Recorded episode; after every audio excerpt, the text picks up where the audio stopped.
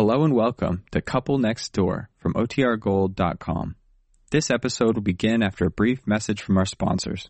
C B S Radio brings you The Couple Next Door, written by Peg Lynch and starring Peg Lynch and Alan Bunce.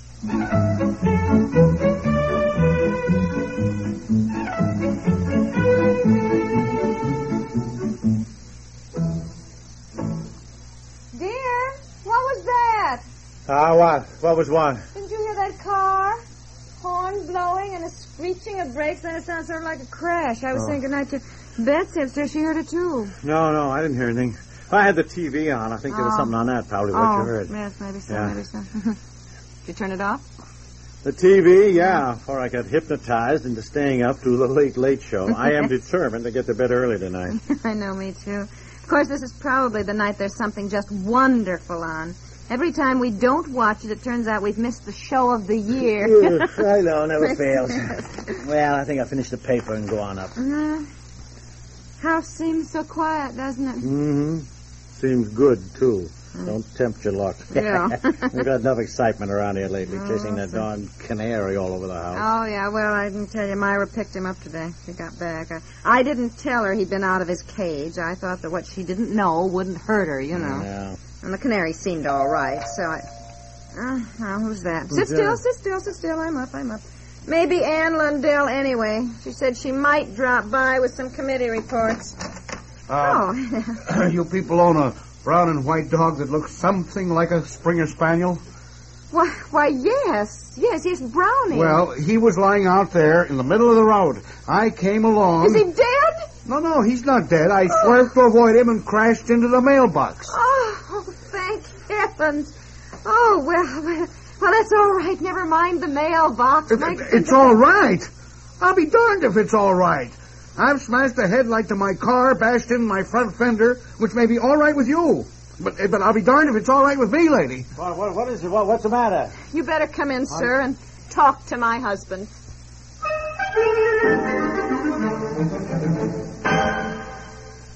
Do you know what a Buttram bonus is? Well, it's a feature of C B S Radio's Just Entertainment show every week. Through it, America's most forward-looking backward boy, Pat Buttram, reveals gems of philosophy to laugh by, if not to live by. Pat held forth during a recent Buttram bonus on keeping the mind out of mischief. Pat has observed from his off-ivory-hued philosophical tower that even when people keep out of mischief, their minds seldom do. Worry, according to Pat, is a chief item of mental mischief. Pat recommends that wives stay away from their husbands' offices. That way, if she's got a pretty secretary, they won't worry about her. He also suggests that mothers never read their sons' report cards. If the marks are bad, they'll only worry about the boy turning out to be as dumb as his father. Now, we could go on quoting Buttramisms by the hour, but why not get them right from the horse's... from Pat himself? Monday through Friday on Just Entertainment, C B S Radio offers the Buttram Bonus and Buttram's whole pleasure-bent bunch.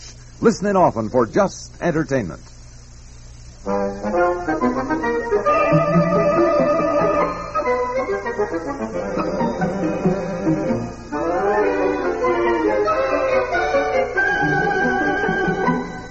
But, uh, just, just a minute, Mister Mister Wilcox, did you say? Wilcox, that's right. Leonard J. Wilcox. I'm with Blaney's Department Store. Blaney's?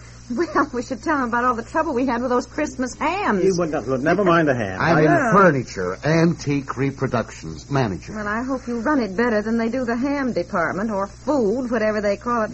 We ordered a ham sent to some friends. Look, never mind Christmas the hams. Well, I said no, it sweetheart, I, I, I... I'm sorry, I just get upset all over again every time I think of them. Yeah, now, Mister Wilcox, you sure it was our dog that was lying in the middle of the road? Well, he jumped up and ran down your driveway, and, well, there he is, sitting out there now. Oh. Now, isn't that your dog? Uh, yes, yes, yes, that's all right. As I said, I saw him just in time. I honked the horn, but he didn't move, so I slammed on the brakes and had to swerve to avoid him and, and crashed into the mailbox, knocking that over, and, well, you should see my car. Yeah, well, I I, I am very sorry. Sorry?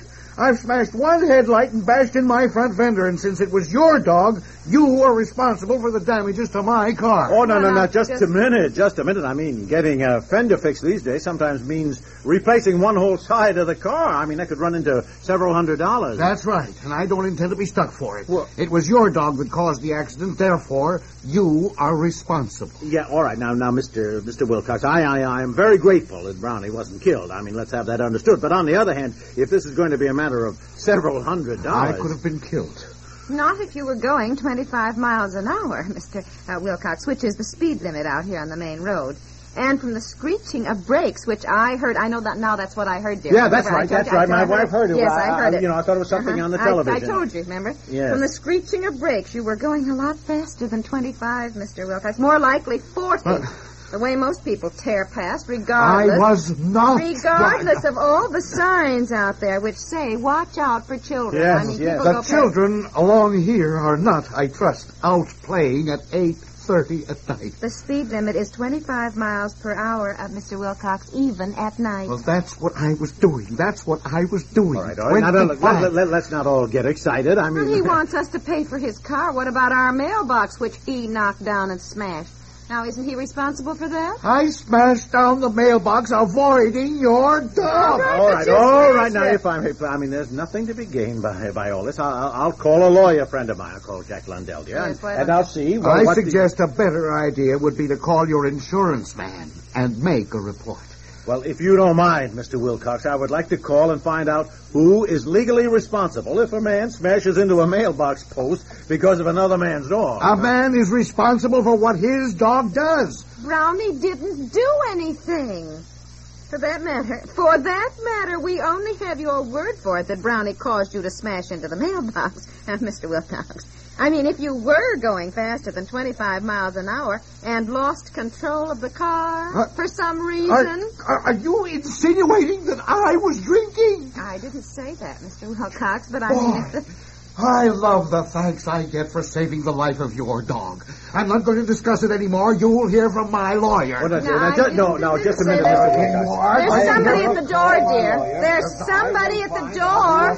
Never mind, I'll get it. No, Mister Wilcox, I have not refused to disclaim any responsibility. Good evening, Missus Piper. Oh, good evening, Mister Cutler. Do you happen to know whose car is straddling my driveway so I can't get in and has also demolished my mailbox? Your mailbox? Oh, come in. Come in. Dear, dear, dear, dear.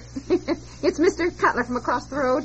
It seems that Mister Wilcox knocked down Mister Cutler's mailbox. The post is in splinters and the box flattered in a pancake. Mister Cutler's mailbox? Good evening. Oh, good evening, Mister Mister Cutler. Oh, this is, I'm sorry, Mister Wilcox and Mister Mister Cutler. Yeah, how do you do? How do you do? Well, I, I don't like to be unneighborly, Piper, but if your friend here is responsible for my mailbox... I'm no friend of the Pipers. Their dog was lying in the middle of the road. I swerved to avoid killing it. For which we are very grateful. Well, yes. You certainly don't sound it, if I may be frank. Now, look, Mister Wilcox, I can be grateful for not having my dog killed. At the same time, I don't fancy plunking out three or four hundred dollars to repair your car, if I may be frank. Yeah, well, all I want to know is... who is going to replace my mailbox? Well, we're certainly not responsible for Mister Cutler's mailbox, are we? Not if Mister Wilcox did it. Anyhow, if he did, Mister Cutler's mailbox is on the other side of the road, which means that Mister Wilcox was coming from that way, from downtown. That's right, yes. That's right. I was coming from that way.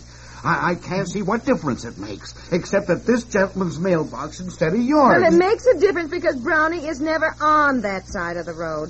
He never crosses the road. Never crosses? Missus Piper, your dog is in our yard half the time. Oh, he used to be. He isn't anymore. That was a year ago. Now, my wife has said that your dog was constantly in our yard all winter long, eating up all the breadcrumbs that she put out for the birds. Oh, now, oh. just a minute. I, I... Brownie certainly did not come over and eat the breadcrumbs your wife put out for the birds. Brownie doesn't like bread. No. Well, he ate it, whether he liked it or not, Missus Piper. Now, both my wife and I are very fond of birds, especially of the chickadees and two cardinals who've been with us every winter. Until this winter, when your dog cleaned up the breadcrumbs and the suet day after day. Oh, the look, suet. look, I'm not interested in suet. breadcrumbs. I, I'm only interested in my car. Well, I'm interested in my mailbox. And if you're the man who knocked it down, then you're responsible for it. And I would like it replaced tomorrow. And it happened to be the large size, which costs eight fifty at Grainer's Hardware. Your uh, mailbox, also... Mister Cutler, is Piper's responsibility. It was his dog. Well, whoever is responsible. I also want a new nameplate, which was on top of the mailbox and is now broken in half. And that cost four fifty. Oh, well, I, I, I'm sorry. I just cannot do it. Oh, good heavens, there's a patrol car. The police. Dear, the police.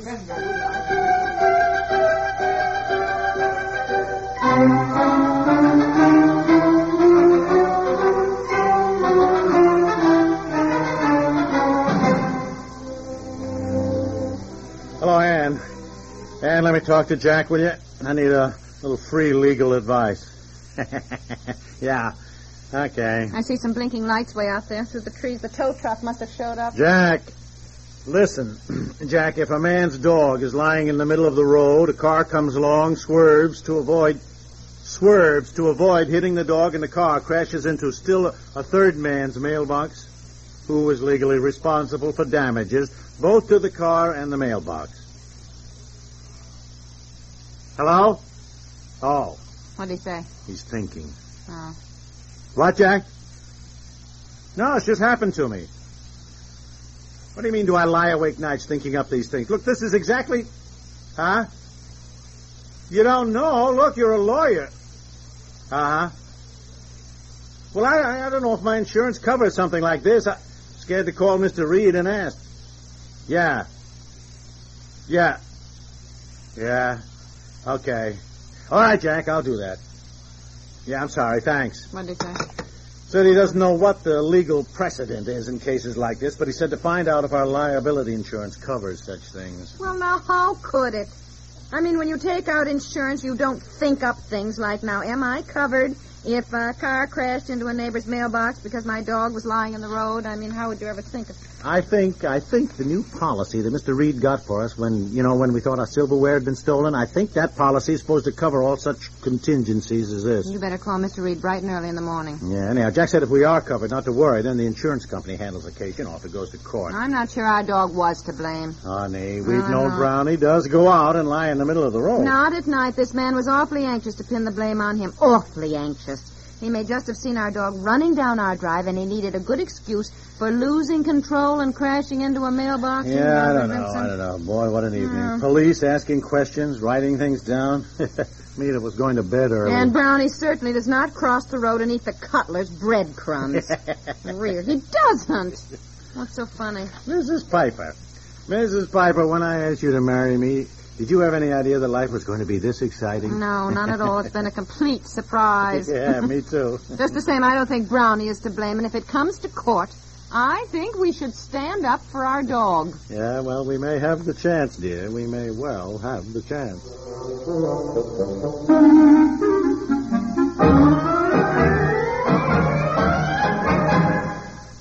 This is Brand Names Week. One trade label we're particularly proud of in these parts is The Couple Next Door and the listening it stands for. Another is C B S Radio Network. Both brand names just cited have passed the test of taste, your taste, and both will make every effort to deserve your continued listening support. Any maker or purveyor knows his good name is his trademark or label. Your continued confidence in the label you've always trusted is the pledge of all who make and sell familiar products with good names. The Couple Next Door stars Peg Lynch and Alan Bunce.